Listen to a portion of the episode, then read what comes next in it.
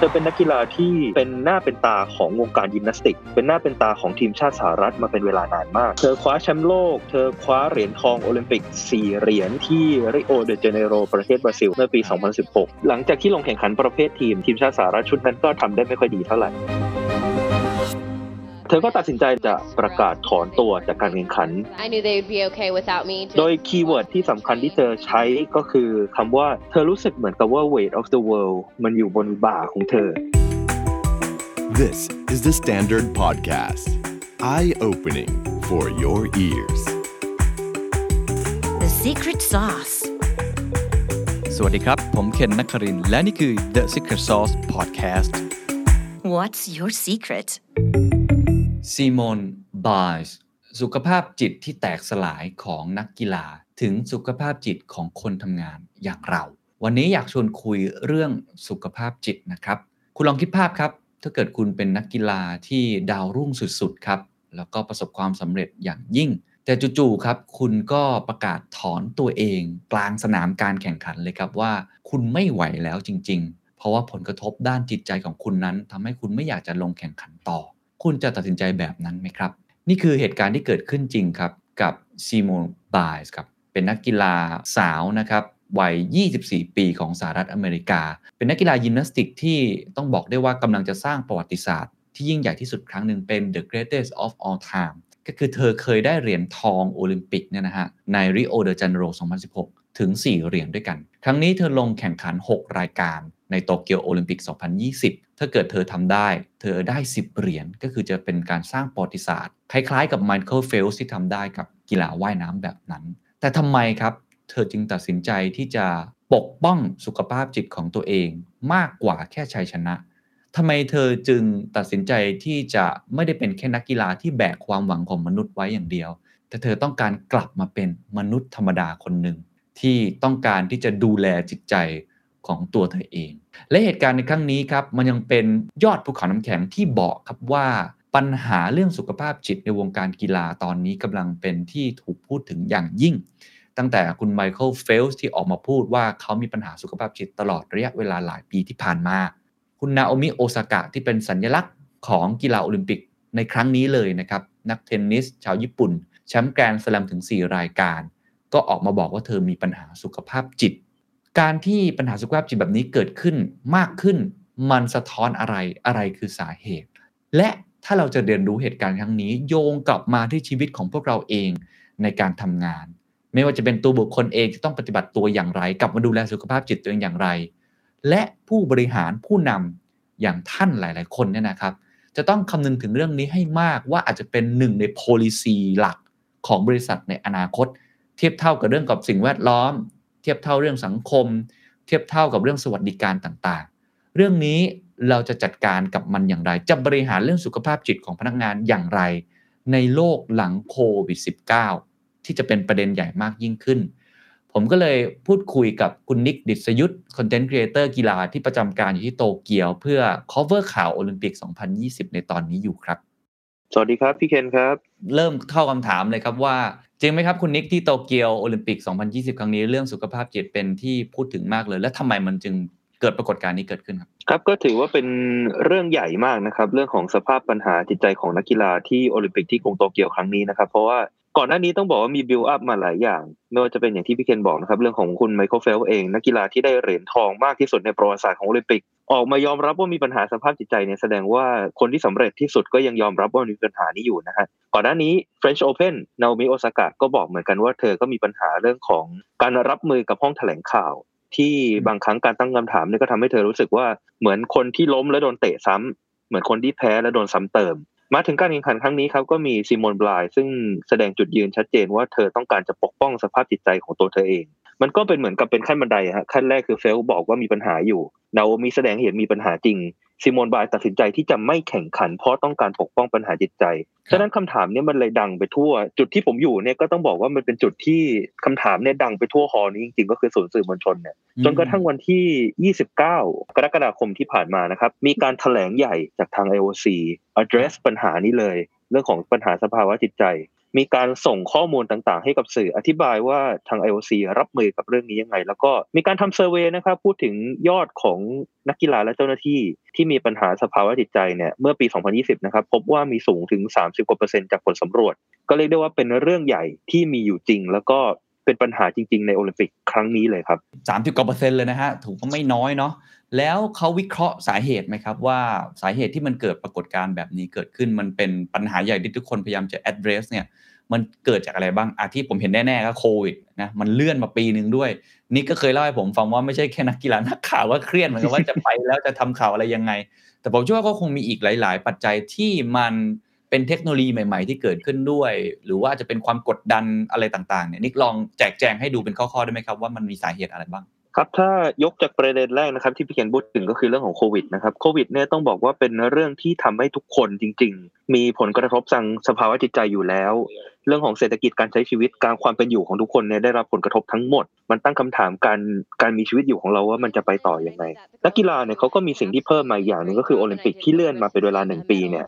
It's been really stressful this Olympic Games I think just as a whole um not having an audience there ชีวิตของเขาจะเป็นยังไงถ้าโอลิมปิกเลื่อนอีกไปเลื่อนไปอีกหรือยกเลิกนอกเหนือจากการที่เขาต้องใช้ชีวิตอยู่กับความไม่แน่นอนนะครับว่าจะจัดหรือจะไม่จัดหรือจะจัดในรูปแบบไหนและเป็นยังไงเนี่ยมันมีเรื่องของ physical ด้วยเพราะว่าการแข่งขันกีฬาทุกอย่างต้องหยุดเท่ากับว่าพวกเขาก็ไม่ได้แข่งขันพวกเขาก็ไม่ได้เป็นเวอร์ชันที่ดีที่สุดในตัวของพวกเขาเองพวกเขาบางคนก็ไม่ได้มี privilege ที่จะสามารถฝึกซ้อมได้เพราะบางประเทศก็หนักจนไม่สามารถจะฝึกซ้อมได้เลยต้อง fit from home ก็เหลือแค่นั้นเลยจริงๆครับแล้วในขณะเดียวกันพอช่วงนั้นผ่านพ้นไปเนี่ยพอโอลิมปิกกำลังจะกลับมาเนี่ยสิ่งที่เกิดขึ้นก็คือบางประเทศที่สถานการณ์เริ่มดีขึ้นก็จะมีเริ่มจัดการแข่งขันรอบคัดเลือกโอลิมปิกต่างๆที่ตกค้างอยู่ทำให้อยู่ดีๆก็หยุดแต่พอหยุดเสร็จสักพักก็มาอัดแน่นอัดแน่นไปด้วยโปรแกรมการแข่งขันรอบคัดเลือกซึ่งพวกเขาก็ต้องมาเหมือนกับเค้นฟอร์มที่ดีที่สุดเพื่อมาแข่งขันอีกในขณะเดียวกันข่าวสารที่ออกมาในของการแข่งขันโอลิมปิกนะครับโดยเฉพาะช่วงกลางปีที่ผ่านมาเนี้ยก็โดนตั้งคำถามเยอะมากว่าสุดท้ายแล้วมันควรจะจัดหรือมันไม่ควรจะจัดในสถานการณ์ที่วิกฤตการแพร่ระบาดยังไม่จบประเทศญี่ปุ่นยังฉีดวัคซีนได้ไม่เยอะเท่าที่ควรถ้าเทียบกับประเทศหลายๆประเทศที่มีเปอร์เซ็นต์การฉีดต่อประชากรสูงแล้วนะครับอันนี้มันก็เลยเป็นสิ่งที่ส่งผลกระทบต่อจิตใจของทุกคนจริงๆนะครับผมเชื่อว่าอย่างนั้นและนักกีฬาเนี่ยมันยิ่งหนักเพราะว่าอันนี้คือเวทีที่บางคนอาจจะได้มาครั้งเดียวบางคนอาจจะมาครั้งสุดท้ายโดยยังไม่เคยได้อะไรเลยบางคนก็อาจจะมาครั้งแรกแล้วก็คาดหวังมากๆว่าเขาอยู่ในฟอร์มที่ดีที่สุดถ้าเขาไม่ได้มาครั้งนี้ครั้งต่อไปที่เขามาเขาอาจจะไม่ได้มาเลยด้วยซ้ำไปทุกอย่างมันตั้งอยู่บนความไม่แน่นอนตั้งอยู่บนความอันตรายตั้งอยู่บนความเสี่ยงโควิดจึงเป็นปัญหาใหญ่ที่ผมรู้สึกว่ามันส่งผลกระทบต่อจิตใจของทุกคนตั้งแต่นักกีฬานักข่าวเจ้าหน้าที่ทุกคนที่มาที่นี่จริงๆครับอีกส่วนหนึ่งซึ่งผมคิดว่าเป็นตัวที่เป็นองค์ประกอบที่เกิดขึ้นไม่ว่ามีหรือไม่มีโควิดนะฮะก็คือเรื่องของโซเชียลมีเดี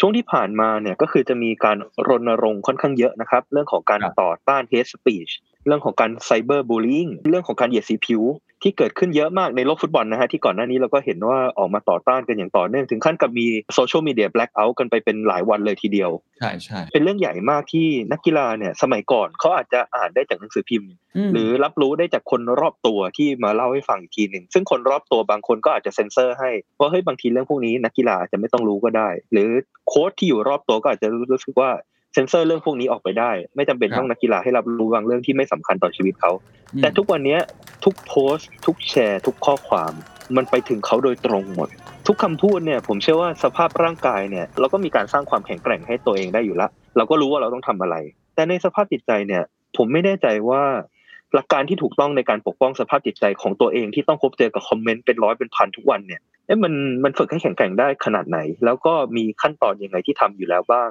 งซึ่งทาง ไอ โอ ซี ก็ได้ชี้แจงนะฮะว่ามีฟังก์ชันต่างๆของทางฝ่ายจัดการแข่งขันเนี่ยที่ให้ความช่วยเหลือและสนับสนุนนักกีฬาในเรื่องนี้อยู่อ่ะถ้าเทียบสมมุติว่าเป็น physical training สำหรับการแข่งขันโอลิมปิกเนี่ยผมคิดว่าตอนนี้น่าจะ เจ็ดสิบเปอร์เซ็นต์ แต่ mental ตอนนี้น่าจะแค่สามสิบเปอร์เซ็นต์ สำหรับคนทั่วไปเลยนะฮะซึ่งผมรู้สึกว่าในอนาคตเนี่ยมันอาจจะต้องเป็น ห้าสิบห้าสิบ เพราะเราก็เห็นเรื่องราวความสำเร็จมาในอดีตตลอดแล้วครับว่าคนที่ไปถึงจุดสูงสุดของความสำเร็จโดยเฉพาะในกีฬาเนี่ยส่วนใหญ่แล้วนอกเหนือจากพรสวรรค์ที่เขาได้มาตั้งแต่เกิดมันคือกริตมันคือกรายมันคือการที่จะเลือกแบล็คเอาท์บางสิ่งที่เรารู้สึกว่าไม่ได้มีประโยชน์ต่อชีวิตหรือความสำเร็จของเราและเลือกใช้พลังงานลบบางอย่างมาผลักดันให้เราไปสู่สิ่งที่ดีกว่าซึ่งอันนี้ก็อาจจะต้องเป็นโจทย์ใหม่ที่หลายๆคนต้องนำมาพัฒนาวงการกีฬาในแต่ละประเทศเพราะผมรู้สึกว่าโซเชียลมีเดียมันไปเซ็นเซอร์หรือมันไปหยุดไม่ได้ฮะ ยิ่งถ้าคุณไปกดทับมันเมื่อไหร่นะผมบอกเลยว่ามันจะยิ่งหนักกว่าเดิมถ้าคุณต้องการปิดหรือคุณต้องการที่จะหยุดโซเชียลมีเดียนะผมรู้สึกว่ามันเอฟเฟคมันจะมาตรงข้ามตลอดเพราะฉะนั้นเราต้องหาวิธีที่จะแบบ work out ว่าจะทำยังไงให้สภาพจิตใจอยู่ในสภาวะที่ดีพร้อมสำหรับการแข่งขันซึ่งผมคิดว่าสองปัจจัยเนี้ยทั้งโควิดและทั้งโซเชียลมีเดียเนี่ยส่งผลกระทบต่อจิตใจของนักกีฬาเยอะมากจริงๆครับโดยเฉพาะในปีสองพันยี่สิบเอ็ดที่ญี่ปุ่นก็โปรโมทไว้แล้วครับว่าอะไรนะจะเป็นการถ่ายทอดสดระบบ แปดเค ชัดที่สุดเหมือนกับคนมานั่งดูอยู่ในสนามด้วยแล้วก็ด้วยความเร็วอินเทอร์เน็ต ห้าจี มิฉะนั้นคนแม้ว่าจะไม่ได้อยู่ในสนามแต่ทุกเสียงทุกคอมเมนต์ทุกคำวิจารณ์นักกีฬาก็มีโอกาสได้ยินครับครับโอเป็นสองปัจจัยที่จริงๆไม่ใช่แค่นักกีฬานะฮะพวกเราเนี่ยบางทีเราก็ฟังแล้วก็คล้อยตามว่าพวกเราบางทีก็ประสบพบเจอแบบนี้เหมือนกันแล้วก็เมื่อกี้ที่ผมผมจับได้ที่ผมชอบมากคือว่ามันเหมือนเป็น paradigm shift ครั้งใหญ่มากของวงการกีฬาว่าหลังจากนี้ไม่ใช่แค่สุขภาพกายแต่ว่า mental healthนะสุขภาพจิตก็เป็นอีกอย่างหนึ่งที่ต้องฝึกต้องดูแลแล้วคณะกรรมการโอลิมปิกผู้ที่เป็นคนฝึกซ้อมหรือว่านักข่าวเองจะต้อง address ปัญหานี้มากๆด้วยทีนี้การที่เราจะเข้าใจอันนี้ได้มากยิ่งขึ้นเนี่ยผมว่าต้องมีตัวแทนเป็นนางเอกของเราในตอนนี้ละกันซึ่งเป็นที่พูดถึงมากผมว่ามากที่สุดอย่างหนึ่งในกีฬาโอลิมปิกในครั้งนี้ก็คือ Simone Biles อยากอยากให้นิกเล่าให้ฟังนิดนึงสำหรับคนอาจจะไม่ได้ติดตามกีฬายิมนาสติกมาเนี่ยเธอเธอเป็นใครครับแล้วประวัติของเธอที่ผ่านมาจนมาถึงตรงเนี้ยมันมีเส้นทางอะไรบ้างที่เราจะได้เข้าใจเธอมากขึ้นว่าทำไมเธอถึงจู่ๆเนี่ยมายกเลิกการแข่งขันของตัวเธอเองสี่ในหกรายการที่ตัวเธอมีมีความหวังที่จะได้เหรียญทองทั้งหมดเลยด้วยซ้ำเนี่ยมันหลายคนไม่เข้าใจเรื่องนี้ครับเป็นสิ่งที่พี่เคนพูดจริงๆครับว่าหลายๆคนรู้สึกไม่เข้าใจแล้วก็หลายๆคนก็รู้สึกต่อต้านอย่างของ New York Times นะครับได้เขียน opinion บอกว่ามันเป็นปัญหาของ generation Z ซึ่งเป็นสิ่งที่เขาบอกว่าคนบางคนวิจารณ์ว่า generation Z เป็น generation ที่อ่อนแอเป็น generation ที่สื่ออเมริกาเขาจะใช้คำว่า snowflake นะครับแต่ว่าจริงๆเป็นบทวิจารณ์ที่ค่อนข้างจะไม่แฟร์เท่าไหร่สำหรับสภาพจิตใจของนักกีฬา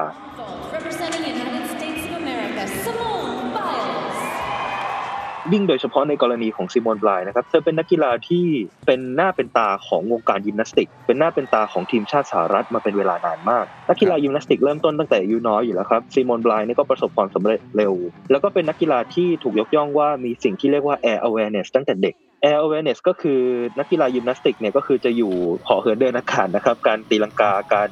ทรงตัวการทุกอย่างเนี่ยซิโมน ไบล์มีสิ่งนี้ตั้งแต่เด็กตั้งแต่ตั้งแต่เยาวชนแล้วก็ประสบความสำเร็จมาด้วยสิ่งนี้มาโดยตลอดเธอคว้าแชมป์โลกเธอคว้าเหรียญทองโอลิมปิกสี่เหรียญที่ Rio De Janeiro ประเทศบราซิลนะครับเมื่อปีสองพันสิบหกเธอคว้าเหรียญทองแดงไปด้วยหนึ่ง หนึ่งเหรียญในตอนนั้นเธอก็อยู่ในจุดที่เรียกได้ว่ามาโอลิมปิกครั้งเนี้ยทุกคนมองว่าเธอกำลังจะก้าวขึ้นไปสู่ The Greatest of All Time ถ้าทำถ้าทำได้หกประเภทที่เธอลงแข่งขันแต่ในระหว่างทางที่สองพันสิบหกมาถึงสองพันยี่สิบเอ็ดเนี่ยเหตุการณ์ต่างๆในชีวิตเธอมันเกิดขึ้นเยอะมากเธอเป็นหนึ่งในเหยื่อของหมอปีศาจนะครับแลรี่นาซาที่ล่วงละเมิดทางเพศนักกีฬายิมนาสติกทีมชาติสหรัฐไปหลายร้อยคนเนี่ยซึ่งเธอออกมาเปิดเผยที่หลังนะครับว่าเธอเธอตกเป็นเหยื่อของเขาด้วยอันนี้ได้ถือว่าเป็นเรื่องใหญ่เพราะว่าเธอคือคนเดียวที่หลงเหลืออยู่จากเหยื่อทั้งหมดของคุณหมอปีศาจเนี่ยที่ยังลงแข่งขันในนามทีมชาติสหรัฐเท่ากับว่าเธอต้องเป็นสัญลักษณ์ว่าสิ่งเลวร้ายที่เกิดขึ้นหมอปีศาจที่ทำลายชีวิตของนักกีฬาหลายๆคนเนี่ยเธอผ่านพ้นมันมาได้และเธอยังคงยืนหยัดในฐานะนักกีฬาที่ประสบความสำเร็จในเวทีระดับสูงครับอันนี้ก็เป็นเหมือนกับสิ่งที่เธอต้องฝ่าฟันมาและเธอก็ต้องมายืนอยู่จุดนี้ด้วยเบื้องหลังที่เป็นเหมือนกับ traumatize ชีวิตของเธอเหมือนกันในฐานะนักกีฬาคนหนึ่งที่ตกเป็นเหยื่อครับครับแล้วมันก็เป็นจะโทษตัวเองหน่อยๆด้วยเหมือนกันนะถ้าที่ผมเคยอ่านบทสัมภาษณ์ของเธอในช่วงเวลานั้นว่ามันเหมือนเธอรู้สึกว่าตัวเองผิดหรือเปล่านะที่ไม่กล้าบอกเราอ่อนแอเกินไปหรือเปล่าที่เราไม่กล้าที่จะพูดเรื่องที่มันควรที่จะพูดออกมาในขณะเดียวกันเธอก็ไม่ค่อยพอใจการทำงานหรือบทบาทหน้าที่ของสมาคมกีฬายิมนาสติกของสหรัฐอเมริกาเหมือนกันว่าเฮ้ยบทบาทควรจะปกป้องนักกีฬาอย่างเต็มที่แต่นี่ไม่ได้ทำเรื่องแบบนั้นทำให้เธอก็คงเกิดการต่อสู้ในตัวเองค่อนข้างสูงนะจนมามันมาปะทุในกีฬาโอลิมปิกในครั้งนี้ซึ่งเดี๋ยวนิกเล่าเล่าให้ฟังก่อนว่าพอมาแข่งโอลิมปิกในครั้งนี้เนี่ยอะไรที่เป็นปรากฏการณ์ที่คนตกใจมากวันนั้นเป็นข่าวช็อกโลกมากครับเธอเธอทำอะไรครับหลังจากที่ลงแข่งขันประเภททีมนะครับเธอทำผลงานได้ก็เรียกได้ว่าทีมชาติสหรัฐชุดนั้นก็ทำได้ไม่ค่อยดีเท่าไหร่เป็นรองทีมรัสเซียหรือคณะกรรมการโอลิมปิกรัสเซียอยู่เนี่ยเธอก็ตัดสินใจเลยครับว่าเธอจะประกาศถอนตัวจากการแข่งขันประเภทนั้นก่อนและหลังจากนั้นก็ตามมาก็คือประเภทอื่นประเภทอื่นประเภทอื่นโดยคีย์เวิร์ดนะครับที่สำคัญที่เธอใช้ก็คือคำว่า เธอรู้สึกเหมือนกับว่า weight of the world มันอยู่บนบ่าของเธอความคาดหวังของคนทั้งประเทศโดยเฉพาะสหรัฐที่ต้องการให้เธอประสบความสำเร็จต้องการให้เธอคว้าเหรียญรางวัลมากขึ้นต้องการให้เธอไปอยู่ในจุดที่เรียกได้ว่าเป็น greatest of all time สำหรับนักกีฬาหญิงในวงการโอลิมปิกนะครับเพราะถ้าเธอคว้าได้ทั้งหมดหกเหรียญในการแข่งขันครั้งนี้เนี่ยเธอจะก้าวขึ้นไปเป็นนักกีฬาโอลิมปิกหญิงที่ยิ่งใหญ่ที่สุดในประวัติศาสตร์ได้เลยครับเหมือนกับเราโดนคาดหวังนะฮะว่าเราต้องสำเร็จเราต้องสำเร็จเราต้องสำเร็จเราต้องทำให้ได้แบกอยู่บนบ่าใช่ครับความรู้สึกเนี้ยมันเหมือนมันกดอยู่บนบ่าของเธอตลอดเวลาในวัยที่ยี่สิบสี่เองนะครับจริงๆก็ถ้าเทียบถ้าเทียบชีวิตการทำงานมันก็ไม่ได้เยอะนะครับแต่ว่าด้วยความที่ว่านักกีฬาก็เริ่มต้นตั้งแต่น้อยและเธอก็พบเจอกับสิ่งเหล่านี้มาตลอดมาถึงจุดนี้เธอก็เลยรู้สึกว่าเธอไม่เหมาะสมที่จะแข่งขันซึ่งมันก็นำมาสู่ประเด็นต่อไปนะครับว่าตอนแรกเนี่ยคนวิจารณ์ว่าเธอเป็นอย่างที่บอกนะฮะว่าก็จะมีฝั่งที่ไม่เห็นด้วยก็มองว่าเธออ่อนแอแต่จริงๆแล้วในกีฬายิมนาสติกเนี่ยถ้าสภาพจิตใจไม่พร้อมเนี่ยเป็นสิ่งที่อันตรายมากมันจะมีคีย์เวิร์ดนึงครับที่ทุกคนพูดถึงนะฮะในสถานการณ์ของซิโมน ไบล์สก็คือเรื่องของสภาวะที่เรียกว่า twisty twisty ก็คือเมื่อร่างกายและจิตใจทำงานร่วมกันแบบไม่มีประสิทธิภาพครับไม่มีประสิทธิภาพในการทำงานร่วมกันซึ่งกีฬายิมนาสติกเท่าที่ผมได้ไปดูมานะครับก็คือไปดูซิโมน ไบล์สแข่งมาเลยเนี่ยคือข้อผิดพลาดเพียงนิดเดียวตั้งคำถามความสามารถของตัวเองเพียงนิดเดียวหลุดสมาธิเพียงนิดเดียวมันอาจนำไปสู่ความอันตรายต่อร่างกายหรือต่อชีวิตได้ครับเพราะพวกเธออยู่บนอากาศตลอดเวลาพวกเธอตีลังกาว่ามันคือ air awareness ถ้าเกิด air awareness มันมันหายไปมันควบคุมไม่ได้ผมฟัง The New York Times Daily มาก็พูดเป็นเดียวกันนิกบอกว่ามันเหมือนกับคุณกำลังขับรถอยู่บนไฮเวย์ด้วยความเร็วแบบหนึ่งร้อยแปดสิบกิโลเมตรต่อชั่วโมงอ่ะแล้วจู่ๆคุณก็ควบคุมมันไม่ได้ถูกไหมก็คือทวิสตี้ในความหมายของยิมนาสติกคือหมุนตัวอยู่บนอากาศแล้วมันไม่ไปด้วยกันระหว่างร่างกายกับสภาพจิตใจเนี่ยคือตกลงมานี่มันคอหักแขนหักขาหักได้เลยถูกไหมครับใช่ครับมันคือเรื่องของ awareness ของร่างกายครับที่นักกีฬายิมนาสติกเนี่ยเรียกได้ว่าไม่สามารถตั้งคำถามความสามารถของตัวเองได้ระหว่างที่แข่งขันนะครับเป็นเรื่องที่อันตรายมากมิฉะนั้นซิโมนการตัดสินใจเนี่ยก็มีมีทั้งหลักการที่ถูกต้องแล้วว่าถ้านักกีฬาไม่พร้อมจริงๆก็อาจจะไม่ควรแข่งก็เป็นเรื่องที่ถูกแล้วเพราะมันเป็นสิ่งที่อันตรายมากๆ Put mental health first because if you don't then you're not going to enjoy your sport and you're not going to succeed as much as you want to so it's okay sometimes to even sit out the big competitions to focus on yourself อันนี้ก็เป็นการเหมือนกับกลบคำวิจารณ์ที่บอกว่าเธออ่อนแอครับเพราะว่าถ้านักกีฬาไม่พร้อมจริงๆแล้วสิ่งที่ถูกต้องที่ควรจะทำก็คือสิ่งนี้แหละครับแล้วมันเป็นการตัดสินใจที่เรียกได้ว่าเป็นการที่จะต้องการบอกโลกให้รู้นะครับว่าเธอโตแล้วเธอเป็นนักกีฬาที่ตัดสินใจเพื่อตัวเองได้แล้วและเธอไม่ต้องทำตามสิ่งที่คนทั้งประเทศคาดหวังให้เธอทำครับครับผมเห็นเสียงวิจารณ์อีกอันนึงที่มาคล้ายๆกับมุมเมื่อกี้ว่าเป็นเจเนอเรชั่น Z หรืออะไรก็ตามทีเนี่ยก็คือว่าไม่พร้อมแล้วมาทำไมทำไมไม่ให้โควต้าคนอื่นอันนี้มันมีคนวิพากษ์วิจารณ์หรือตอบกลับในมุมนี้ยังไงครับนี่ในมุมนี้ผมมองว่าตอนที่ก่อนซิโมน ไบล์สที่จะเดินทางมานะครับเธอบอกว่าโอลิมปิกครั้งนี้จะเป็นครั้งสุดท้ายของเธออันนี้คือผมอาจจะวิเคราะห์จากมุมของผมเองนะครับถ้ามันเป็นโอลิมปิกครั้งสุดท้ายจริงๆเนี่ยผมคิดว่าทุกคนก็อยากที่จะมาทำให้เต็มที่ปิดฉากอย่างสวยงามแล้วก็จบการแข่งขันไปด้วยความสำเร็จครับแต่ว่าซิโมน ไบล์สพอมาถึงแล้วเนี่ยผมคิดว่าความรู้สึกต่างๆสิ่งที่เกิดขึ้นเนี่ยมันอาจจะอัดแน่นจนสุดท้ายนำไปสู่การตัดสินใจแบบนั้นของซิโมนที่โอลิมปิกที่กรุงโตเกียวประเทศญี่ปุ่นครับครับแต่สุดท้ายเธอก็ตัดสินใจกลับมาลงแข่งในรายการสุดท้ายแล้วนิกได้เข้าไปชมสดๆเลยนะครับร่วมกับคนทั้งสนามเลยแล้วก็สื่อมากันเยอะมากผมเห็นภาพใช่ไหมครับนิกเล่าบรรยากาศวันนั้นให้ฟังหน่อยแล้วการแข่งขันที่เธอลงแข่งเนี่ยมันคือรายการอะไรแล้วมันมันเป็นยังไงสภาพจิตใจของเธอร่างกายของเธอเท่าที่นิกสังเกตแบบสดๆในสนามครับบรรยากาศในสนามนะครับเต็มไปด้วยสื่อสหรัฐครับเยอะมากเรียกได้ว่าสื่อสหรัฐทั้งหมดที่อยู่ในโตเกียวดีไม่ดีอยู่ในสนามแห่งนั้นครับอัศจรรย์ที่เจ้าหน้าที่ญี่ปุ่นต้องคอยมายกมือให้เว้นระยะห่างทางสังคมเนี่ยก็คือต้องยกเกือบทั้งอีเวนต์นะฮะเพราะว่าคนมันเยอะมากจริงๆต้องมีการใส่หน้ากากต้องมีนู่นนี่นั่นแล้วก็บรรยากาศเนี่ยต้องบอกว่าทุกคนแม้กระทั่งข้างหลังผมนะฮะตอนที่ผมถ่ายอยู่ก็คือจะมีสื่อจากเกาหลีมาเขาก็มาสะกิดผมเพราะผมใส่เสื้อประเทศไทยเขาถามคุณมาทำอะไรนักกีฬาไทยแข่งเหรอผมบอกเปล่าผมมาดูทีมชาติสหรัฐเขาก็ชี้หน้าผมซิโมน ไบล์สละสิผมบอกใช่ผมบอกใช่มาดูเหมือนกันคือทุกคนมาเพราะเป็นประเด็นใหญ่ของโอลิมปิกจริงๆครับทุกคนต้องมาดูว่าเหตุการณ์ในวันนี้มันจะเป็นยังไงต้องบอกว่าตอนที่เดินเข้ามานะครับทั้งสนามลุกขึ้นปรบมือให้กับซิโมน ไบล์สเหมือนกับเป็นการให้กำลังใจ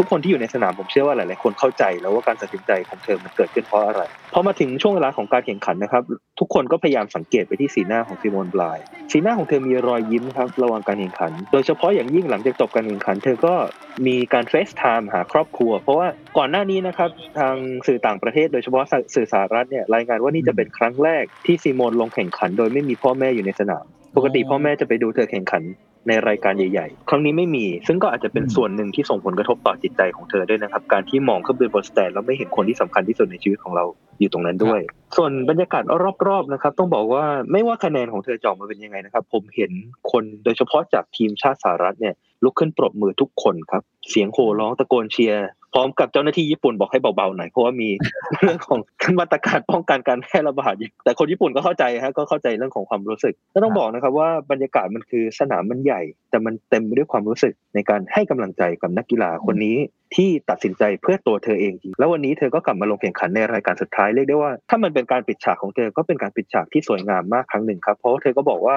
เหรียญทองแดงครั้งนี้ที่เธอได้เนี่ยสำคัญกว่าเหรียญทองแดงครั้งที่แล้วที่เธอได้ที่ริโอเป็นอย่างมากครับเพราะว่ามันเป็นสัญลักษณ์ของสิ่งที่เธอผ่านมาหลายๆอย่างในชีวิตโดยเฉพาะห้าปีที่ผ่านมาตั้งแต่โอลิมปิกที่ริโอจนมาถึงโอลิมปิกที่โตเกียวประเทศญี่ปุ่นครับแล้วจริงๆก็เป็นการปิดฉากการลงแข่งขันยิมนาสติกในโอลิมปิกของเธอด้วยนะครับเพราะเธอก็บอกแล้วว่านี่จะเป็นครั้งสุดท้ายของเธอนะครับบทเรียนที่เราได้เรียนรู้จากเหตุการณ์ครั้งนี้ทั้งตัวซิโมน ไบล์เองหรือว่าจากตัวนักกีฬาที่เขาเริ่มกล้าหาญนะที่จะออกมาบอกว่าฉันไม่โอเคเนี่ยผมเพิ่งได้ดูสารคดีของนาโอมิโอซากะเธอก็เอามาพูดอย่างชัดเจนแล้วก็เธอก็กล้าที่จะเหมือนกับเขียนข้อความหาสื่อเนาะบอกว่าฉันคิดว่าเขาต้องมีการปฏิวัติได้ละในการที่จะให้ข่าวเพราะว่าทุกครั้งเนี่ยอย่างที่นิกบอกคือเหมือนมาเหยียบกระทืบซ้ำอะไรแบบนั้นนะฮะบทเรียนที่เราเริ่มเห็นมาจนมาถึงเหรียญทองแดงของซิโมน ไบล์เนี่ยนิกคิดว่าหลังจากนี้โลกกีฬาจะเปลี่ยนไปอย่างไรหรืออะไรที่คุณนิกได้เรียนรู้จากเหตุการณ์ในครั้งนี้บ้างครับผมคิดว่าสิ่งที่ผมสังเกตได้ชัดที่สุดนะครับจากการแข่งขันโอลิมปิกครั้งนี้คือ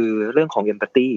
เรื่องของความเห็นอกเห็นใจกันในการแข่งขันซึ่งในอดีตเนี่ยผมต้องบอกว่าผมรู้สึกว่ามันมีน้อยกว่านี้โดยเฉพาะนักกีฬาเจเนอเรชั่นใหม่ๆที่ขึ้นมาอ่ะยกตัวอย่างอย่างที่พี่เคนพูดก่อนหน้านี้การแชร์เหรียญทองกันอ่าใช่ๆนิกนิกอยู่ในเหตุการณ์เล่าให้ฟังสั้นๆก็ได้ก็คือตอนที่กระโดดนะครับต้องบอกว่านักกีฬาจากอิตาลีเนี่ยพยายามกระโดดหลายครั้งและทุกครั้งที่เขากระโดดคือเขาก็จะเรียกเสียงเชียร์ปรบมือก็เรียกปรบมือจากทั้งกองเชียร์ที่มาจากทุกประเทศแหละฮะเรียกได้ว่ามันมีความสำคัญต่อเขามากจริงๆที่จะชนะสิ่งนี้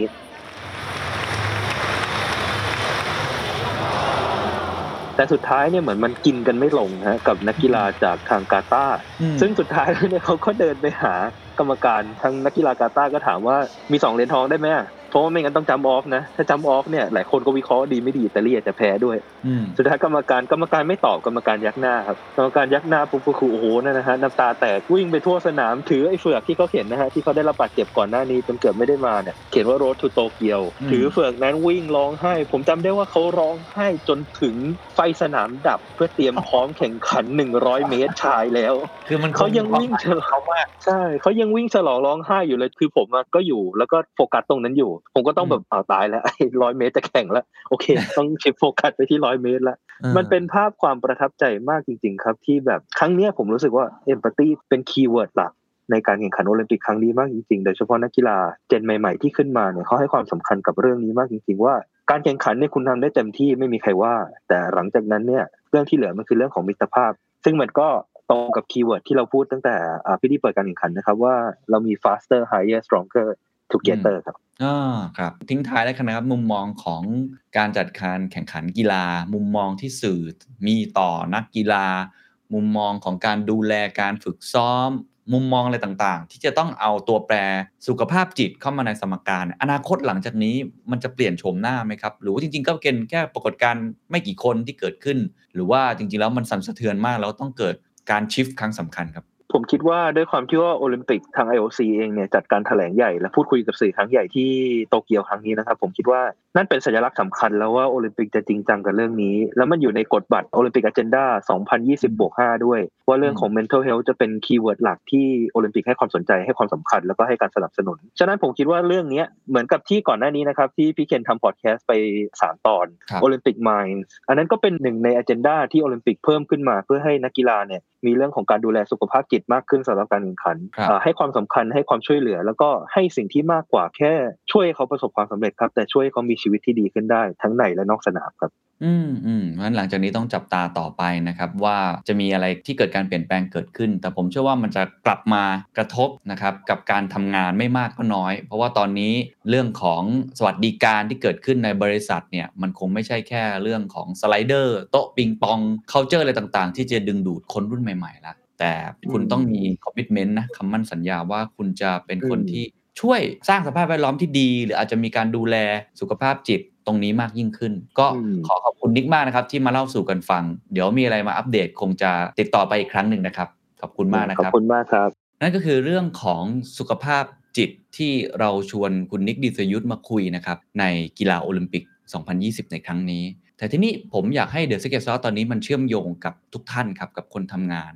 ก็เลยไปชวนพี่ดุจดาวนะครับโฮสต์ของพอดแคสต์ Are You OK เป็นนักจิตบำบัดนะครับมาชวนคุยกันครับว่าเราจะเรียนรู้อะไรได้บ้างจากเหตุการณ์ในโอลิมปิกในครั้งนั้นแล้วถ้าเปรียบเทียบกับตัวเราเองที่จริงๆก็ประสบความเครียดหลายอย่างที่ไม่ต่างจากนักกีฬาเหมือนกันโซเชียลมีเดียก็เกิดขึ้นเหมือนกันแล้วก็ยังมีปัญหาส่วนตัวของแต่ละท่านหรือปัญหาในที่ทำงานอีกเราจะพูดคุยกันเรื่องสุขภาพจิตในที่ทำงานได้อย่างไรเราไปฟังพี่ดุจดาวให้คำแนะนำกันครับ